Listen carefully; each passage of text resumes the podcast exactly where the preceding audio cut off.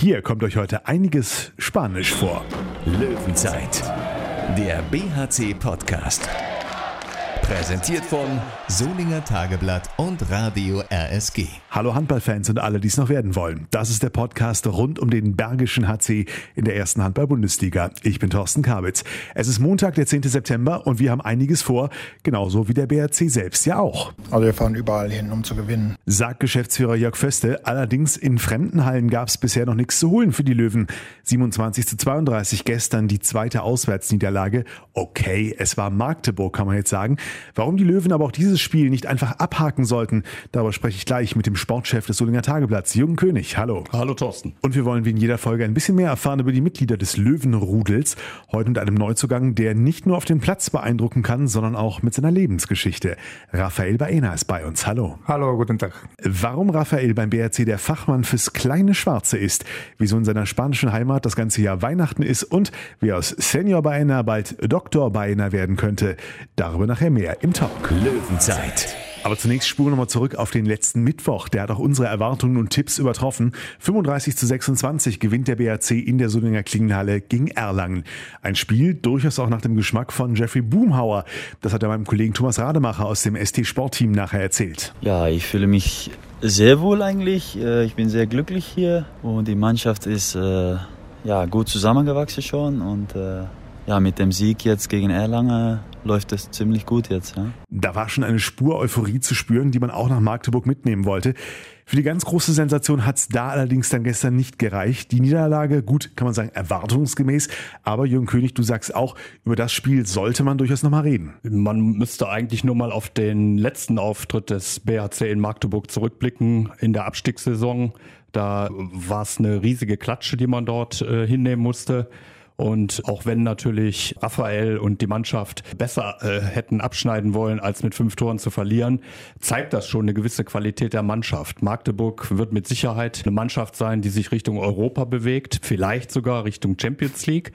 Und äh, wenn man da einmal gegen den in Fahrt gekommenen SCM und äh, die wirklich äh, sehr emotionale Halle spielen muss und dann es letztlich bei minus fünf äh, behalten kann, dann kann man das schon als kleinen Erfolg werten. Wo aber lagen die Knackpunkte? BRC-Geschäftsführer Jörg Föste sah das nach dem Spiel so. Was wir haben vermissen lassen, ist halt die Konsequenz im äh, Abschluss. Haben zu viele Freie äh, verworfen, sind so oft dann Janik Rehn gescheitert. Haben natürlich auch die жизни. Ein oder andere Parade zu wenig gehabt äh, vom Torwart, äh, um hier tatsächlich eine echte Siegchance zu haben. Ja, und der BRC war ja auch durchaus dran, so in der Phase zwischen der 20. und der 35. Minute.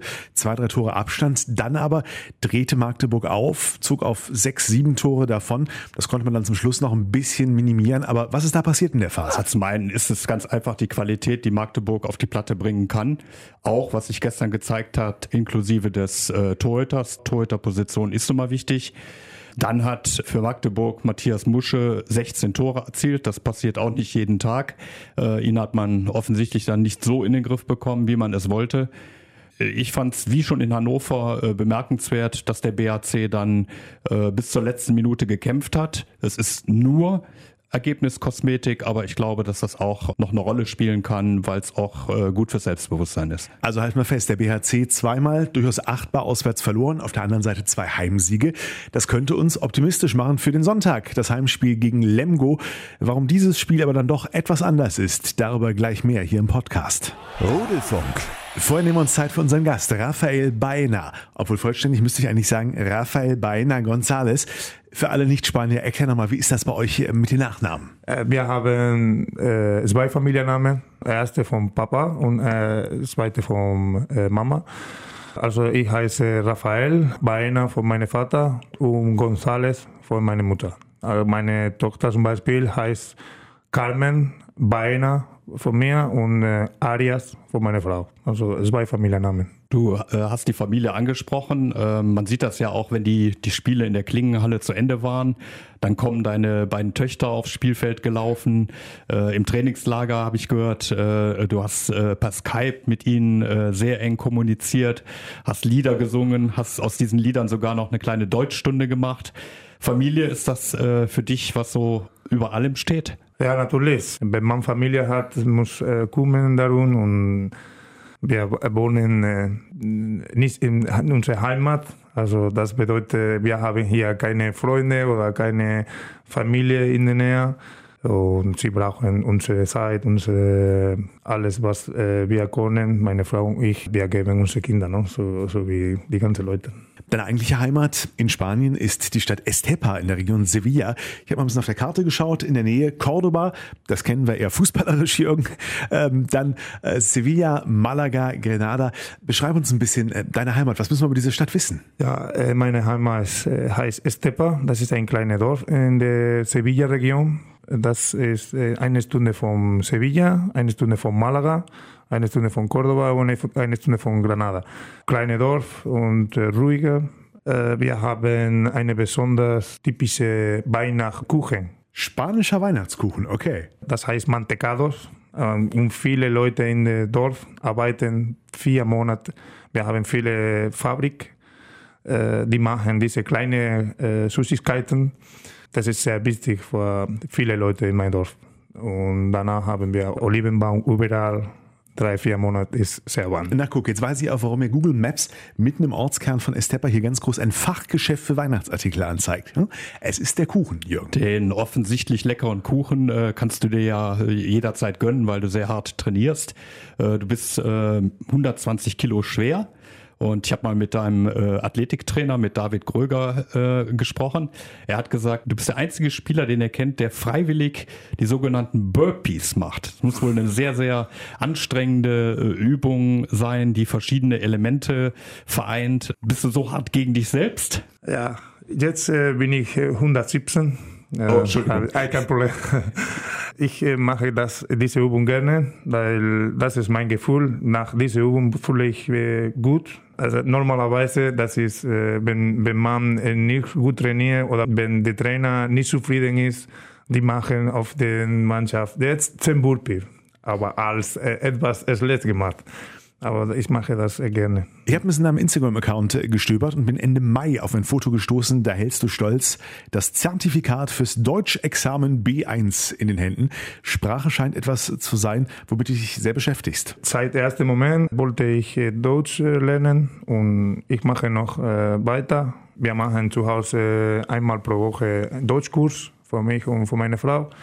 Wenn man äh, Ausländer ist oder wenn man zu einem anderen Land gehen, muss die Sprache lernen. Und das ist auch nicht für jetzt, auch für die Zukunft. Wir bereiten unsere Zukunft auch äh, Sprachen zu lernen. Was macht in der deutschen äh, Sprache oder Grammatik noch so die meisten Kopfschmerzen? Grammatik Deutsch ist sehr schwierig.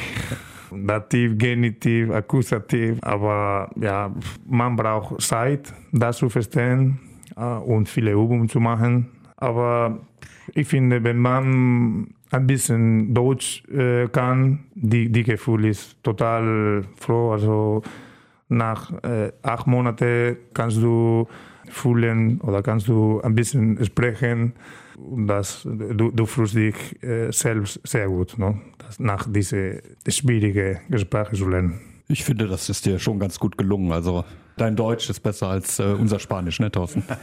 Definitiv. Äh, es, es, hilft dir wahrscheinlich auch dabei oder möglicherweise dabei. Ähm, habe gehört, du bist äh, wissenschaftlich unterwegs. Es gibt da äh, ein Projekt, an dem du arbeitest mit der Uni Wuppertal und mit einer Uni in, in Spanien. Es geht um die Sicherheit bei Hallentoren. Kannst du uns da was drüber erzählen? Seit eineinhalb Jahren habe ich mein Studium fertig gemacht, habe ich schon Diplom äh, Wirtschaft habe ich studiert, ich habe schon Diplom geschafft. Und danach mache ich jetzt eine Doktorarbeit. Und ich habe mit verschiedenen Universitätsprofessoren gesprochen und ein Professor äh, hat mir in Sevilla in meiner Universität hat mir gesagt, äh, welche Projekt haben Sie? Sie haben verschiedene Projekte über Sicherheit und Sport und besonders haben ein Anti-Kipp-System für Tor, Handballtor und Fußballtor. Bis jetzt normalerweise in der Halle die Tore sind fest mit Schrauber oder verschiedene Systeme, aber immer mit Schrauber. Und in Spanien seit 2000 äh, bis jetzt 17 Kinder sind gestorben. Und auch hier in Olis vor fünf, sechs Jahren äh, ist ein Kind gestorben wegen einem Tor ist nach vorne gekommen und auf den Kopf getroffen und Kinder ist gestorben. Und sie versuchen jetzt äh, ein neues System zu benutzen ohne Schrauber. Also es ist ein äh, Gewicht hinter dem Tor und die Tor kann nach vorne kommen bis 1,30 Meter und dann geht wieder nach hinten. Äh, die Gewicht macht das und die Tor geht nach hinten. Und jetzt die Reglement, europäische Reglement sagt, die Tore muss fest und in der Liga ist noch nicht probiert. Also in Spanien nicht, in Deutschland auch nicht. Und wir versuchen jetzt in professioneller Liga das zu benutzen. Ich habe schon mit vielen Leuten kontaktiert, wir und ich versuchen, dieses Projekt zu entwickeln. Raphael Baena im Einsatz für mehr Sicherheit im Sport. Wie lange wird es dauern, bis wir dann Dr. Baena hier begrüßen können? Wir müssen mit vielen Leuten sprechen, zum Beispiel Uni Wuppertal. Sie sind interessiert, aber zuerst müssen wir ein Budget machen, mit Rathaus auch sprechen. Sie, sie müssen auch das entscheiden. Und danach, aber ich hoffe, in dieses Jahr können wir im Uni Wuppertal und auch in eine französische äh, Uni die Projekte schon äh, probieren. Das hoffe ich in die letzten zwei, drei Monate. Bis dahin heißt es abwarten und Kaffee trinken, denn wir lernen hier im Podcast ja auch die unterschiedlichen Ämter kennen, die die BRC-Spieler alle noch so im Team haben. Und Raphael Baena ist der Kaffeewart. Ja, ja ich bin Kaffeewart. Aber wir haben ja in der Schrank zehn Pakete Kaffee, also ich muss jetzt nur Milch und Zucker kaufen. Wie muss ich mir das vorstellen? Habt ihr einen Automaten in der Kabine, den du nachfüllst und dann am Platz servierst oder wird noch Filterkaffee aufgesetzt? Nein, das ist eine Automatikmaschine mit Bohnen. Was ist so besonders beliebt? Was, was trinken die Herren so? Espresso oder normaler schwarzer Kaffee, Cappuccino? Was, was, was geht so gut im Team? Schwarz. Am meisten ist schwarz. Für mich liebe Cappuccino, aber am meisten spiele ich schwarz. Du gehörst ja zu den älteren Kräften, äh, nicht nur im Lager des BAC, sondern auch in der Handball-Bundesliga.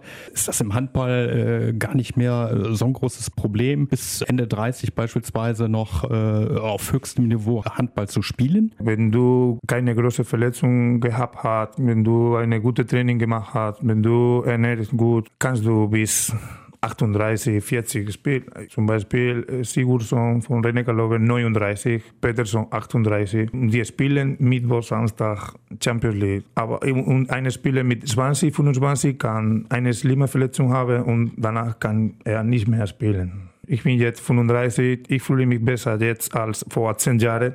Hm, vor 10 Jahren hatte ich 10 Kilo mehr und äh, nicht so gut trainiert so wie jetzt. Und ich versuche jeden Tag ein bisschen besser zu sein. Wenn du dir auch schon so viele Gedanken machst, du hast selber schon darüber gesprochen, ähm, über eine Zeit vielleicht auch nach der aktiven Handballkarriere.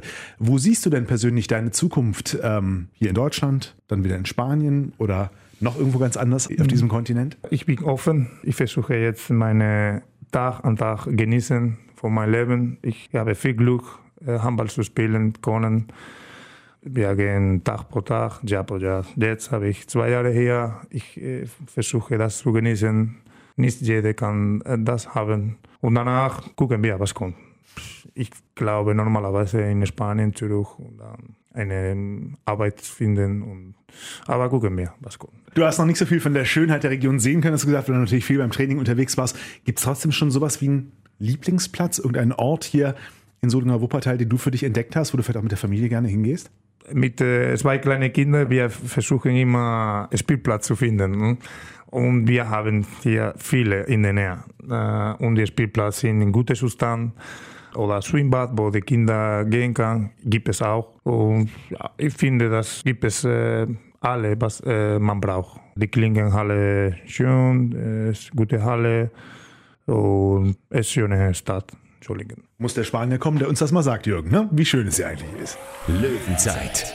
Bleiben wir doch am Lieblingsort Klingenhalle, denn da geht es Sonntag weiter mit dem nächsten Heimspiel für den BRC Jürgen König gegen den TBV Lemgo. Lemgo in der Tabelle auch mit 4 zu 4 Zählern auf dem Konto, zweimal auswärts verloren, zweimal zu Hause gewonnen. Auf dem Papier durchaus vergleichbare Situation. Ja, äh, ich glaube dennoch, dass äh, der TPV Lemgo in der Entwicklung weiter ist. Sie haben eine super vergangene Saison hingelegt mit äh, Platz 9, haben auch äh, in der letzten Woche gezeigt, was in ihnen steckt. Sie mussten innerhalb von drei Tagen zweimal antreten. Erst in Kiel, haben das Spiel lange, lange, lange offen gehalten und haben dann äh, zwei Tage später zu Hause gegen Gummersbach gar nichts anbrennen lassen. Das wird schon eine harte Nuss sein am Sonntag in der Klingenhalle, die, da gebe ich dir recht, Thorsten, sowas wie eine Festung werden könnte. Äh, die beiden Spiele, die dort gemacht wurden, waren vom BAC absolut überzeugend. Klar gab es in beiden Begegnungen Anlaufprobleme, aber nach hinten raus war es äh, souverän und äh, gegen Erlangen sogar glanzvoll.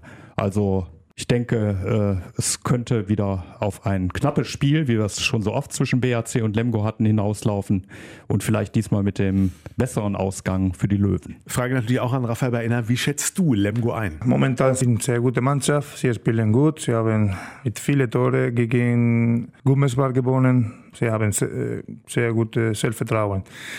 Aber mh, mm, wir können jede gewinnen. Und ich hoffe, dass wir wieder, so wie gegen Erlangen gemacht haben, wieder ein gutes Spiel machen. Und wenn wir gegen Lengo gewinnen, das bedeutet viel. Sonst, wenn wir verlieren, dann müssen wir wieder nach hinten gucken, wie viele Punkte hat die letzte, wie viele Punkte brauchen wir. Aber ist zu früh, aber kann viel bedeuten. Dann fehlen nur noch traditionell an dieser Stelle die Tipps. Jürgen, dein Tipp für Sonntag? Ja, der BRC wird das Spiel gewinnen in einer so gut wie noch nicht in dieser Saison gefüllten Klingenhalle, hoffen wir mal.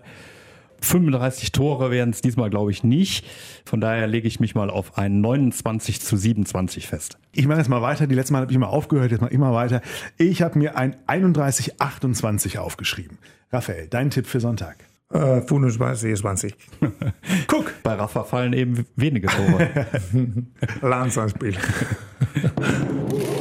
Dafür machen wir es jetzt ganz schnell, aber es war spannend zuzuhören. Danke, Raphael Baena. Ja, ist bitte schön, sehr gerne. Und ich sage an dieser Stelle noch Danke an den BHC Fanclub, die uns immer ganz fleißig liken und teilen. Weiter so, weiter sagen, weiter hören. Nächsten Montag sind wir wieder da. Löwenzeit, der BHC Podcast. Präsentiert von Solinger Tageblatt und Radio RSG.